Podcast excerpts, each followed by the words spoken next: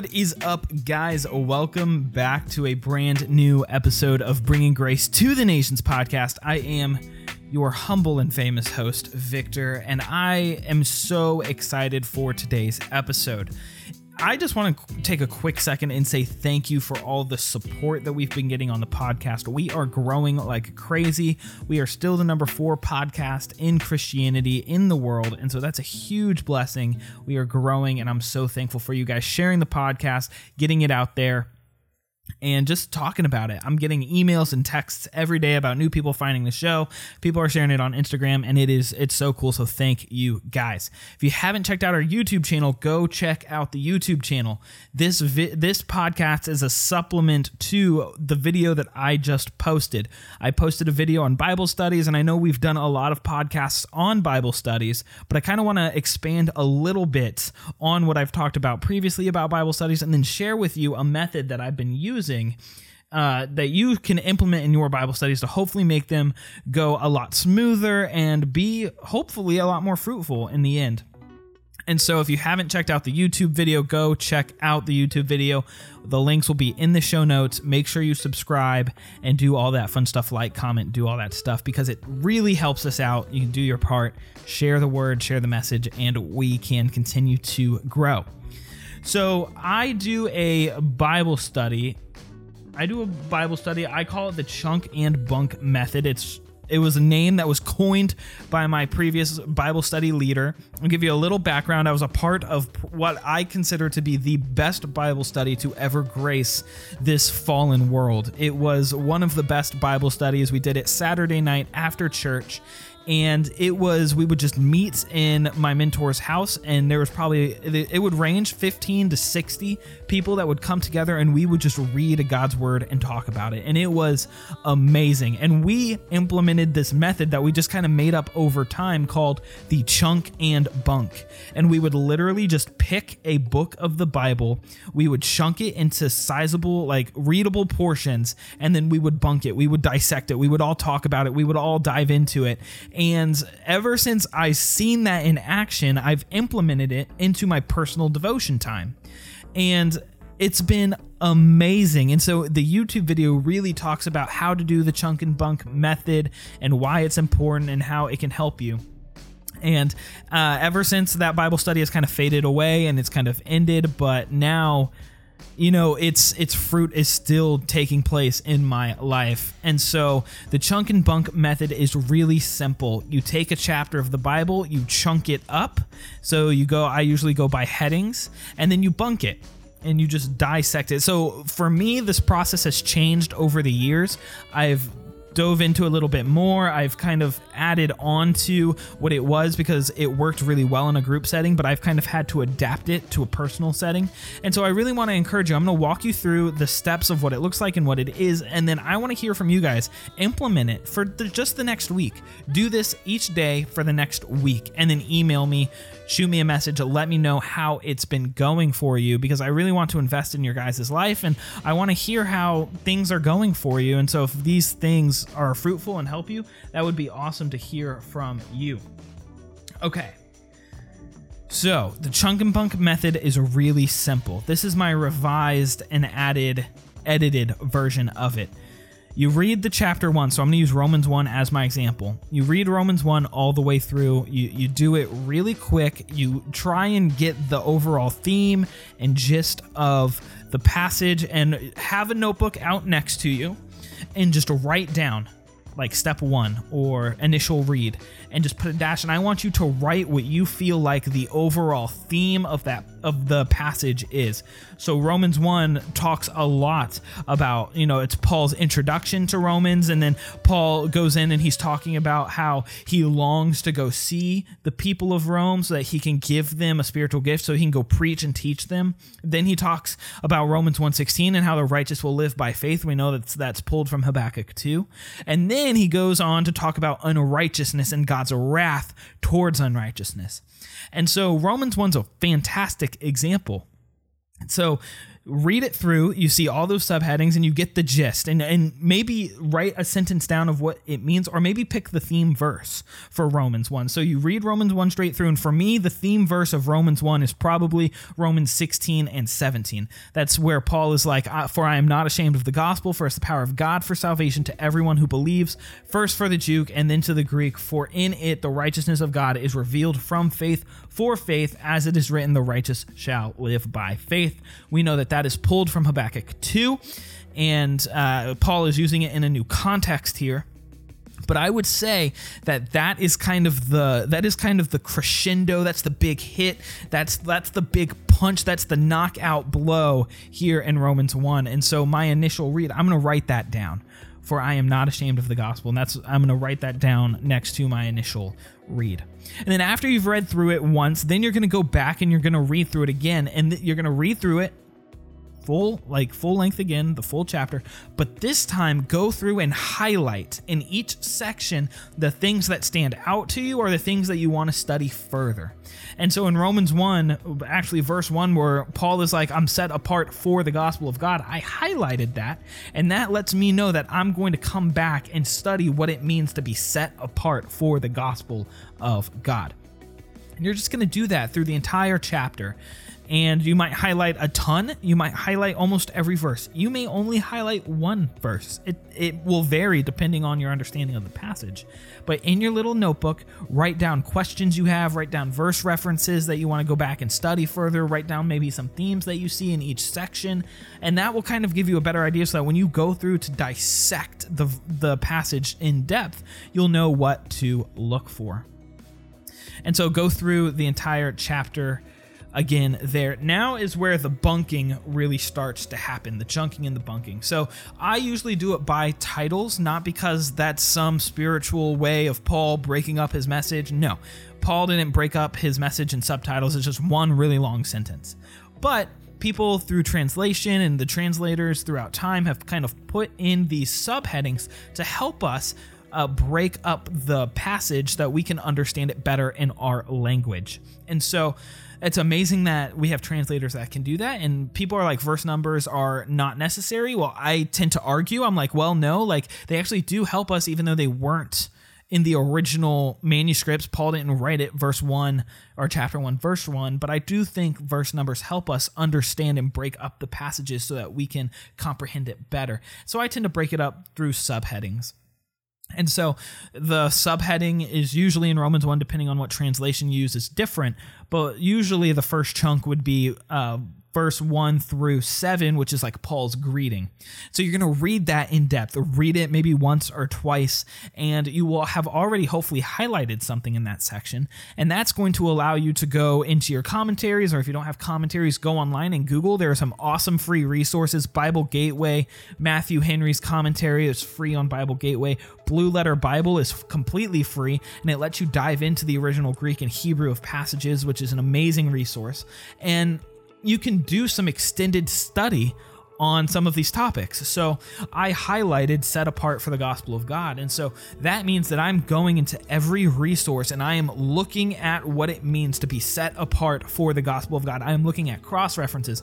I'm going to, uh, you know, Matthew where Jesus is giving the Great Commission, or I'm going to passages where the Holy Spirit is imparted on to the apostles, where they are being set apart. I'm going to where Jesus is calling the disciples initially and, and early chapters of Matthew, Mark, Luke, and John where he's calling the disciples to be set apart and fishers of men. And I'm going to these areas and I'm looking at what it means to be set apart for the gospel of God.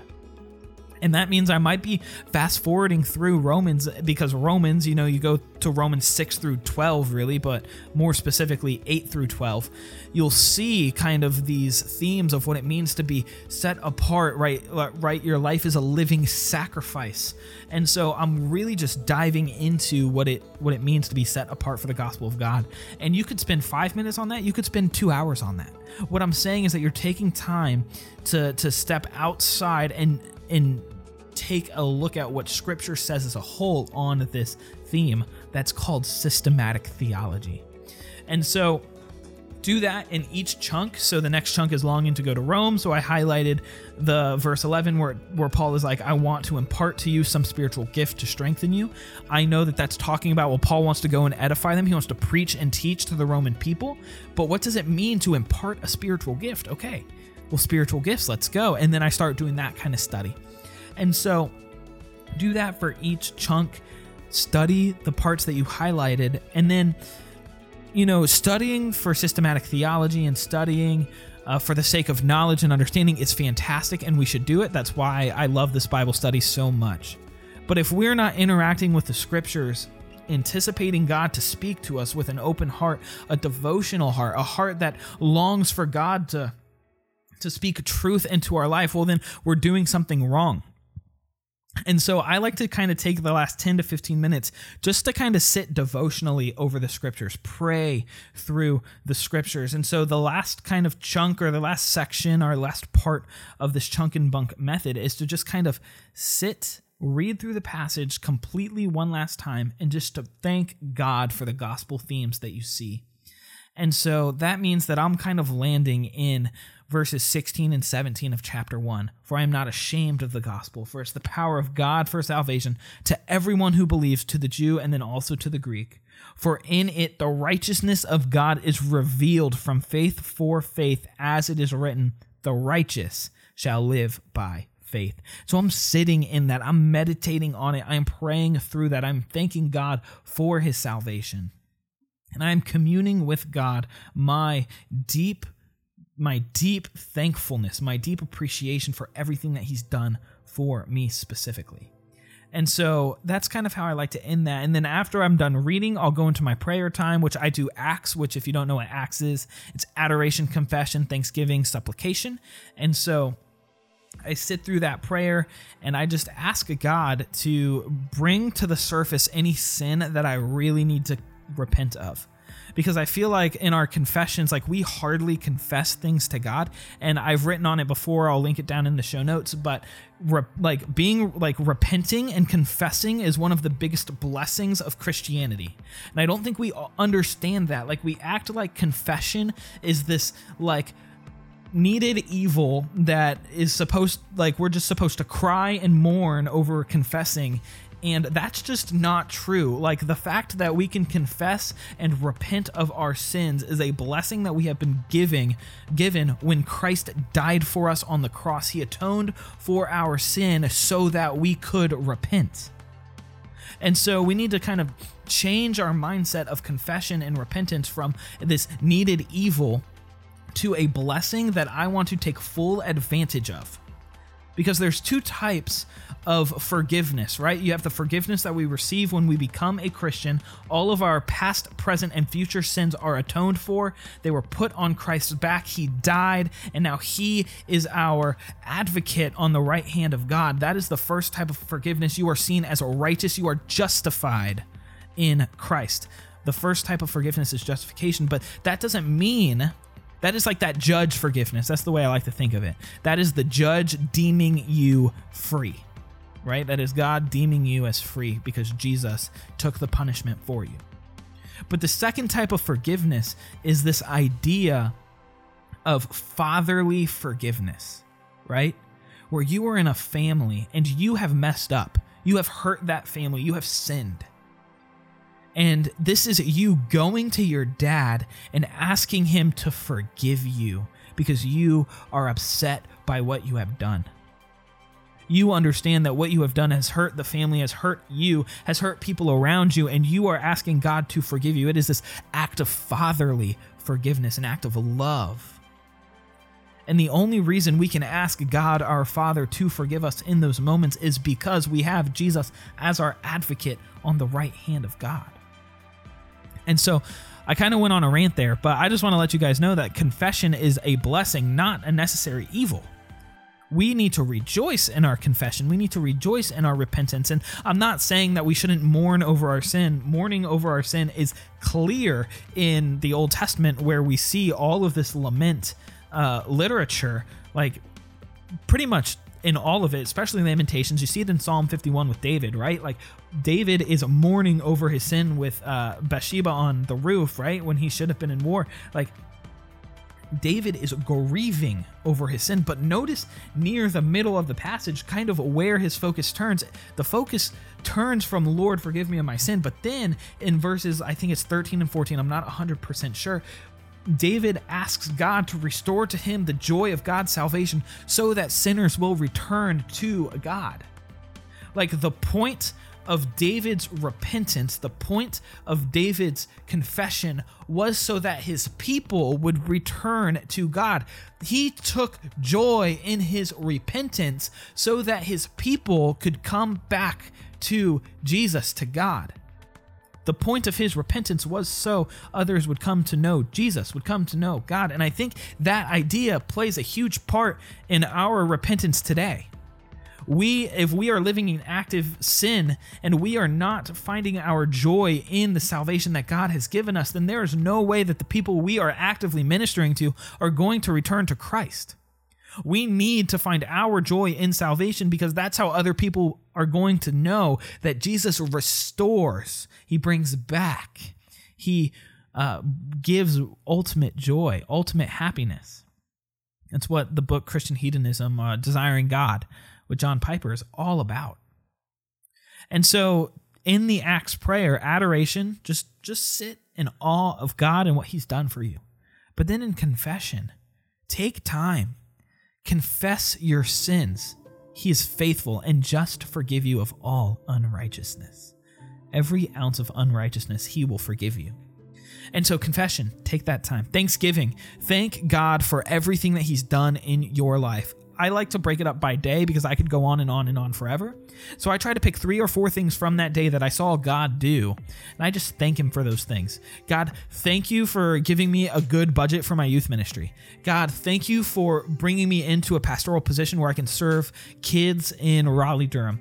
Lord, thank you for giving me an awesome church family that pours into my life. Lord, thank you for giving me a small group, and just on and on and on and on. And then lastly, supplication it's okay to ask God for things that we need. Like we all have needs and that's like that's one like God finds joy in supplying our needs. And God has brought glory by us finding our complete satisfaction in the things that he gives us. So like we can we, like if we need money, like we can ask God to bless us financially. And then through us spending that money that God has given us, he is glorified when we spend it wisely, right? Or if we are in need of a new job, right? Or if we're in the need of a wisdom, or if we're in the need of healing.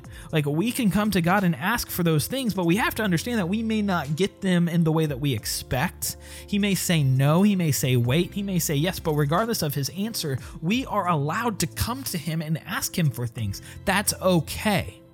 I think that's a major misconception within Christian life. We can ask God for things worldly things, maybe like we don't need to find our joy in those things, but if we need, like, hey, God, like, I need healing. I hurt myself. My leg is hurt. Or my family is battling cancer. God, please heal us. Like, it's okay to ask for those things. We just have to be open minded and know that God may answer them differently than the way we ask. So supplication is the last part of the Acts prayer method. And so this chunk and bunk kind of Bible study method has been life changing for me. It is uh, God has used it to bring out gospel themes in every passage of scripture. Um, I can read Leviticus and see like the gospel like that's that's what this has really helped me do. It's helped me get a better understanding of theological ideas in the bible. I've understood and my christology has grown in my understanding of christ's life death burial and resurrection. My ecclesiology has grown. My understanding of the church and church discipline has grown. My idea of spiritual gifts and the holy spirit pneumatology soteriology like my understanding of salvation has grown. And so i want to encourage you guys to really dive into this method of Bible study and let me know how it goes. Like, let me know if I can help you in any way because I do want to help you. I want to give you the resources that will allow you to grow in your personal time with the Lord. And I'm going to be honest with you guys. If you guys are not attempting to spend daily time with the Lord, your schedule needs to change. If you are not able to carve out 10 to 15 minutes of your day or to, to spend with the Lord, then you are doing something in your day that you should not be doing. do not compromise your personal time with the Lord for supposed like ministry. Like, oh, like Lord, I'm not going to spend time in the Bible today because I was serving. No, no, no, no, no. Spend time with the Lord and then serve. Or like I have I just have so many kids in the house. I just don't have time to get in the Bible. Well, that means you got to wake up a little earlier before the kids do. Spend time with the Lord. All right? That's we oh we should find joy in us spending time with him. Guys, I say this in every video. Thank you so much. Not even video. This is podcast. See, I'm thinking YouTube brain. I'm sorry I talk so fast. I love talking on this stuff and I try to get as much information out. I have a headache from talking so fast. So I'm going to go take some Motrin or something. Wait, is Motrin even a thing anymore? I think it's all like ibuprofen now. I just get the 99 cent stuff from Walgreens. It's probably really bad for you. But college life, college income, you got to take what you can get. Guys, I say this in every podcast. Seriously, you are beautiful and you are one of a kind. Until next time, take care and God bless.